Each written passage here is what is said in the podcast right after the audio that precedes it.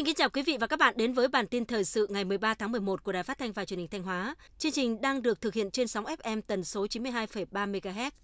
Từ đầu năm 2022 đến nay, Ban Quản lý Khu Kinh tế Nghi Sơn và các khu công nghiệp đã tích cực tham mưu, chủ động triển khai các hoạt động xúc tiến thu hút đầu tư vào khu kinh tế Nghi Sơn và các khu công nghiệp trên địa bàn tỉnh. Các cấp các ngành tỉnh Thanh Hóa cũng đã đón tiếp làm việc, trao đổi thông tin, kết nối nhiều đoàn nhà đầu tư trong và nước ngoài đến nghiên cứu đầu tư, đồng thời hỗ trợ đôn đốc triển khai thủ tục đầu tư với các dự án đã được trao quyết định chủ trương đầu tư, cấp giấy chứng nhận đầu tư. Lũy kế đến nay, khu kinh tế Nghi Sơn và các khu công nghiệp đã thu hút được 700 dự án, trong đó có 635 dự án đầu tư trong nước với tổng vốn đăng ký đầu tư 169.699 tỷ đồng và 65 dự án đầu tư nước ngoài với tổng vốn đăng ký đầu tư 13.523 triệu đô la Mỹ. Thời gian qua, Ngân hàng Nhà nước chi nhánh tỉnh Thanh Hóa đã chỉ đạo và đôn đốc các tổ chức tín dụng trên địa bàn tỉnh tạo điều kiện tốt nhất cho khách hàng có nhu cầu vay vốn, đầu tư sản xuất kinh doanh, nông nghiệp ứng dụng công nghệ cao và nông nghiệp sạch. Tính đến đầu tháng 11 năm 2022, tổng dư nợ cho vay phát triển nông nghiệp công nghệ cao, nông nghiệp sạch trên địa bàn Thanh Hóa đạt 351 tỷ đồng, trong đó vay ngắn hạn 291 tỷ đồng, dài hạn 60 tỷ đồng. Ngân hàng Nhà nước chi nhánh Thanh Hóa chỉ đạo các ngân hàng thương mại tiếp tục cân đối nguồn vốn, chủ động tiếp cận khách hàng để cho vay đối với các dự án trong lĩnh vực nông nghiệp ứng dụng công nghệ cao, nông nghiệp sạch. Đến tháng 11 năm 2022, tỉnh Thanh Hóa có gần 150 tấn nông sản được tiêu thụ theo hợp đồng. Trong số 150 tấn nông sản được tiêu thụ theo hợp đồng từ đầu năm đến nay, có gần 50 tấn rau củ quả an toàn, 21 tấn đậu tương, 72 tấn dưa kim hoàng hậu, 5 tấn dưa hấu, việc các doanh nghiệp hợp tác xã trong và ngoài tỉnh liên kết tiêu thụ sản phẩm giúp nâng cao hiệu quả sản xuất và thu nhập cho nông dân và doanh nghiệp. Khi hợp đồng được thực hiện một cách nghiêm túc cũng là tiền đề để đảm bảo cho các doanh nghiệp hợp tác xã tham gia chuỗi giá trị, chia sẻ quyền lợi, trách nhiệm và đầu tư có hiệu quả trong lĩnh vực kinh doanh nông sản. Đến nay trên địa bàn tỉnh Thanh Hóa đã phát triển được 325 hecta trồng hoa cây cảnh có mái che, ứng dụng khoa học công nghệ, tập trung ở các huyện Đông Sơn, Triệu Sơn, Thọ Xuân, Quảng Sương và thành phố Thanh Hóa. Để phát triển diện tích trồng hoa cây cảnh ứng dụng công nghệ cao, các địa phương trên địa bàn tỉnh Thanh Hóa đã khuyến khích cho các hộ dân chuyển đổi phương thức từ trồng hoa truyền thống sang ứng dụng công nghệ. Nhiều hộ dân đã đầu tư hệ thống nhà lưới, các thiết bị hiện đại vào trồng và chăm sóc hoa nên mang lại hiệu quả kinh tế cao. Theo đánh giá của các hộ dân, lợi nhuận từ trồng hoa cây cảnh đạt từ 400 đến 600 triệu đồng một hecta một năm, cao gấp 2 đến 3 lần so với diện tích trồng hoa truyền thống. Thời gian qua, huyện Thọ Xuân tỉnh Thanh Hóa đã khuyến khích và hỗ trợ người chăn nuôi gia cầm thực hiện liên kết sản xuất với các doanh nghiệp để hạn chế rủi ro, mang lại thu nhập ổn định. Đến nay, huyện Thọ Xuân đã có 33 trang trại chăn nuôi gia cầm thực hiện liên kết, bao tiêu sản phẩm với các doanh nghiệp, với mục tiêu có 50% tổng đàn gia cầm thực hiện theo hợp đồng liên kết với các doanh nghiệp huyện Thọ Xuân đã khuyến khích người dân đầu tư hệ thống máng ăn uống tự động, đệm lót sinh học, công nghệ xử lý chất thải. Các trang trại tham gia liên kết sản xuất bao tiêu sản phẩm có doanh thu đạt từ 1 tỷ đồng trên một trang trại một năm trở lên. Tại Thanh Hóa, chỉ tính riêng từ tháng 9 đến tháng 11 năm nay đã xảy ra 141 vụ giết người và cố ý gây thương tích, làm 3 người chết, 180 người bị thương. Qua thống kê phân tích của Công an tỉnh Thanh Hóa, hơn 94% số vụ giết người và cố ý gây thương tích xảy ra trong thời gian vừa qua có nguyên nhân từ mâu thuẫn bộc phát. Đáng chú ý là đa số các đối tượng phạm tội cố ý gây thương tích, giết người lại không nằm trong danh sách đối tượng quản lý của lực lượng công an. Thậm chí nhiều đối tượng trước đó là quần chúng tốt. Theo nhận định của cơ quan công an, thời điểm từ nay đến Tết Nguyên đán, dự báo tình hình an ninh trật tự sẽ tiềm ẩn rất nhiều phức tạp, khả năng phát sinh nhiều mâu thuẫn. Nếu bản thân mỗi người không có ý thức tự kiểm chế, kiểm soát hành vi của bản thân, sẽ rất dễ gây nên những hậu quả nghiêm trọng.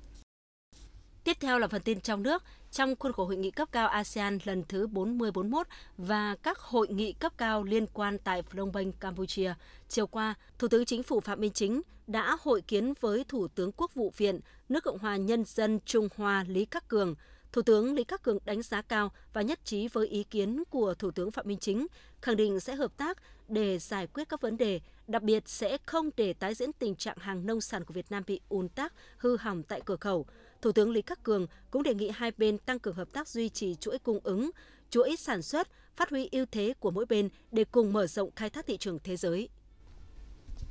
Tại kỳ họp thứ tư Quốc hội khóa 15 đã biểu quyết thông qua nghị quyết về kế hoạch phát triển kinh tế xã hội năm 2023 với chỉ tiêu phấn đấu tăng trưởng GDP đạt 6,5%. Nghị quyết về kế hoạch phát triển kinh tế xã hội năm 2023 đặt ra 13 chỉ tiêu chủ yếu, trong đó đáng chú ý là tốc độ tăng tổng sản phẩm trong nước GDP khoảng 6,5%, GDP bình quân đầu người đạt khoảng 4.400 đô la Mỹ. Tỷ trọng công nghiệp chế biến chế tạo trong GDP đạt khoảng 25,4 đến 25,8%.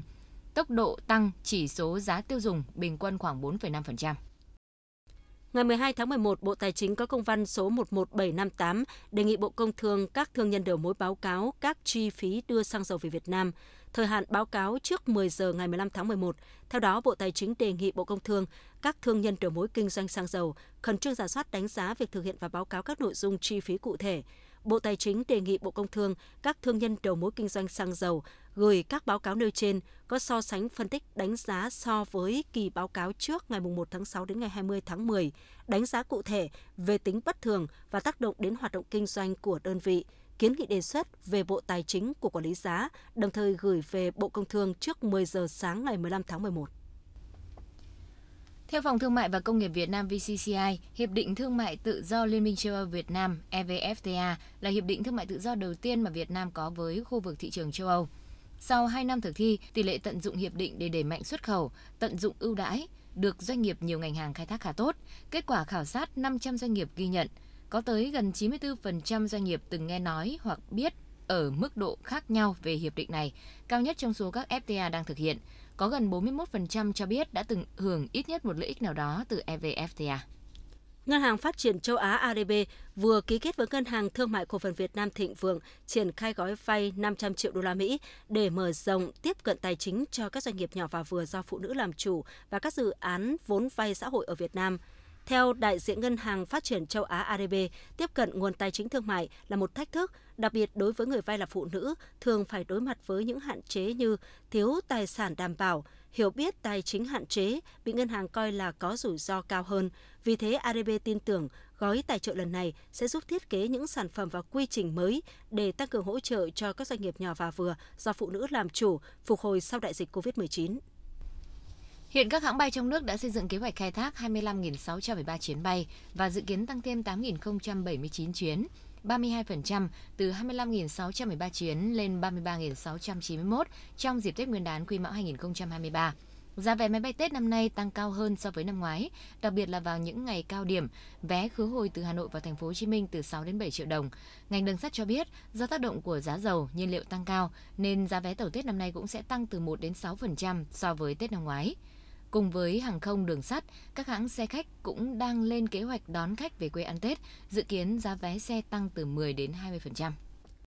Trong thời gian gần đây, ghi nhận tình trạng người dân đi mua xăng dầu chứa đựng trong các phuy, can, chai, lọ, mang về tích trữ hoặc kinh doanh bán lại tiềm ẩn nhiều nguy cơ cháy nổ tại các hộ gia đình và khu dân cư. Trước tình trạng này, Sở Công Thương Thành phố Hồ Chí Minh vừa có công văn gửi các đơn vị đề nghị phối hợp trong việc đảm bảo an ninh an toàn phòng cháy chữa cháy trong lĩnh vực kinh doanh xăng dầu trên địa bàn thành phố, nghiêm cấm bán xăng dầu qua các cột bơm mini, trụ bơm lắc tay, qua thùng can hoặc chai.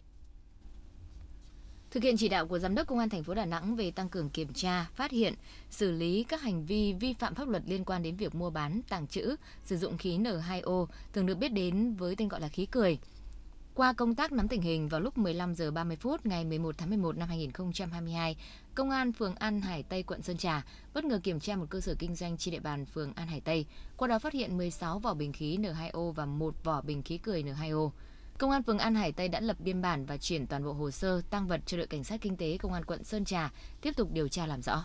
Ngày 12 tháng 11, lãnh đạo Công an huyện Đông Hưng, tỉnh Thái Bình cho biết, đơn vị này đã khởi tố vụ án khởi tố bị can đối với 9 người về các tội danh đánh bạc, thu thập tàng trữ, trao đổi mua bán công khai trái phép thông tin về tài khoản ngân hàng, sửa chữa và sử dụng giấy chứng nhận các tài liệu của cơ quan tổ chức. Bước đầu các bị can khai nhận, thông qua các trang mạng xã hội, tiến hành thu thập thông tin của người khác để đăng ký tài khoản ngân hàng dưới dạng tài khoản online. Sau khi có được tài khoản ngân hàng, những người này bán cho người khác để kiếm tiền tranh lệch.